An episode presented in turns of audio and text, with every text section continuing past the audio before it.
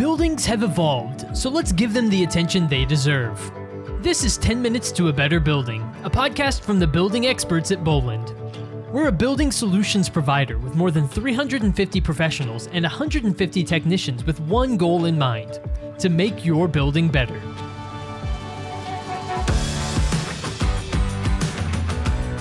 Hello and welcome to 10 Minutes to a Better Building, a podcast from the building experts at Boland. I'm your host, Tyler Kern. Thank you so much for joining me for this episode of the show. Today we're talking about indoor air quality. Now, indoor air quality is a topic that was growing in relevance in recent years, but with the emergence of COVID 19 in 2020, its importance has really been taken to new heights. And so joining me today on 10 Minutes to a Better Building to discuss all things IAQ is Kevin Bradley, sales team leader at Boland. Kevin, thank you so much for joining me. How are you, man?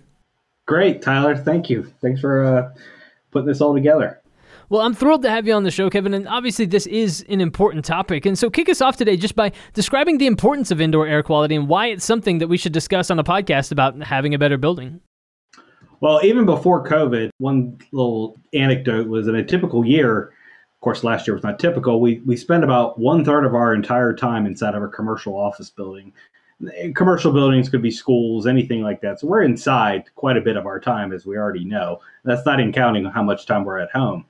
Uh, so again, with with the, the pandemic coming up now, while the pandemic may be a temporary situation, it's really brought uh, about the uh, need for a better IAQ that you know inside buildings that's both sustainable and resilient um, inside of a building.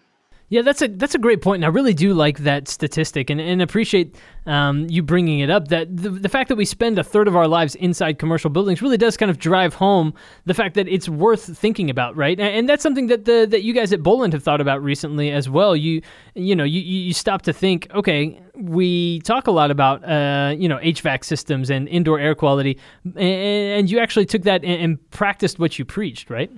Exactly. So one of the things we did in our own building was we looked and said, okay, what are we doing for the indoor air quality in our building? And we noticed we had some MERV 15 filter, so it's pretty good filtration system. But again, we wanted to do better. Um, so we looked at it and uh, improved it by adding some dynamic filters with UV lights, which are a catch and kill method while we are doing that, we are also able to reduce the energy usage of our building. So again, getting into this balancing act of improving the indoor air quality in our building while also reducing the energy footprint of our building.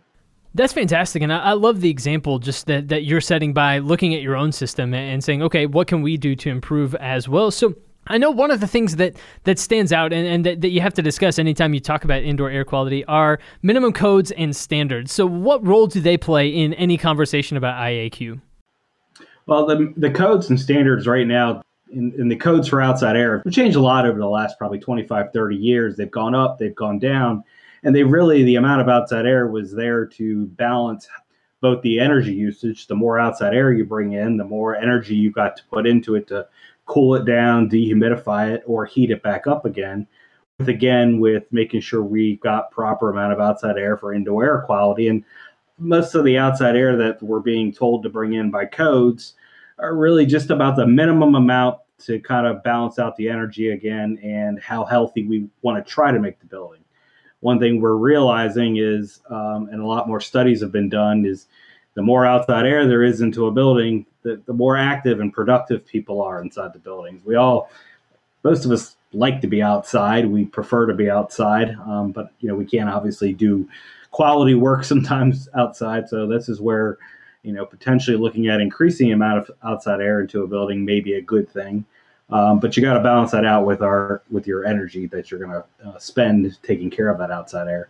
And, and the second part about that is the codes have a minimum requirement for your filtration system. Um, well, that's the decent minimum amount. It may not be the best idea for your building. You know, that's one of the things we took into heart in our own building was, okay, the minimum is, you know, a MERV 8 uh, by most codes. Um, that's increasing up to MERV 13, but we want to do better. Um, that's one of the things we, we think we can help clients out between our broad offering of, of, of air cleaning technologies by looking at well what makes the most sense for a client above and beyond what the minimums are Yeah, that's a that's a really good point. You know, and, and you you laid out that that push and pull or that that balancing act that has to occur between wanting more outside air, right, bringing more air from the outside, but also not wanting to raise energy costs, right? Everyone is is conscious of what they're spending in terms of utilities and that sort of thing these days, and so um, and so that's sort of what you were speaking to right there is is what Boland can bring to the table when it comes to providing some expertise and some guidance in that area, and and, and you mentioned just that it's it's not the same for everybody, right? That there are different factors that you have to weigh and different things that you know every customer is going to want that that might look different, right? So kind of talk me through how you walk through that process and how you how you get to a point where you feel confident uh, recommending certain solutions for different customers or clients. It's a great question, Tyler. Yes, I mean one of the biggest things is every building's unique, um, and every client's different. So we're trying to come up with the the optimum solution for everyone. And, and one of the ways we first do it is we we, we assess what's what the current you know where the building is currently uh, what was it designed for? And then again what are the future needs of the building? I mean that's consistently changed over the years. So that's you know that's kind of the first step. And then we with the client um, develop strategies and solutions that are energy efficient sustainable and help them with their uh, their kpis their key performance indicators um, you know, just you know what what makes the most sense for them, and kind of the, the last part is uh, man- helping to manage it through um, ongoing monitoring as well as analytics to to help them make sure the building stays where it needs to be, so make sure it's sustainable throughout the uh, the life of the building.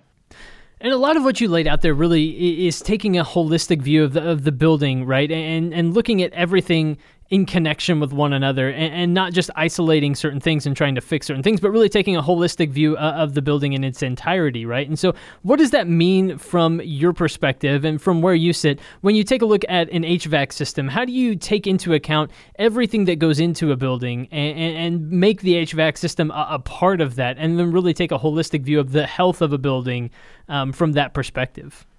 Well, I mean, one of the first things, I mean, we, we definitely want to balance the first cost, the operating costs, and the maintenance costs to help sure make sure that the HVAC system is resilient, which I think is even more important today, um, and sustainable. Um, we want to make sure that the building is, you know, going to, you know, anything we implement today doesn't. We don't want to go away in a year from now or two years from now. We want to make sure we're, we're, we're talking about it and figure out that, that it, it's going to be the right solution for a long time in the building.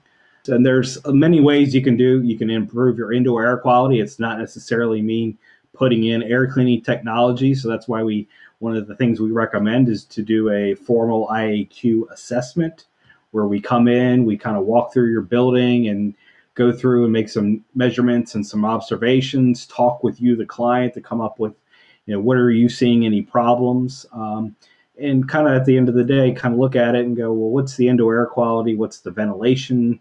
Humidity? Would you and then go through different uh, scenarios with you and try to figure out what makes the most sense for you? And that could be uh, balancing again the first cost, the operating cost, and the maintenance cost, um, so that it's the right solution. And data is at the heart of all of this, right? Like people want to be able to make informed decisions, and you want to empower people to make informed decisions utilizing the data that's available, correct?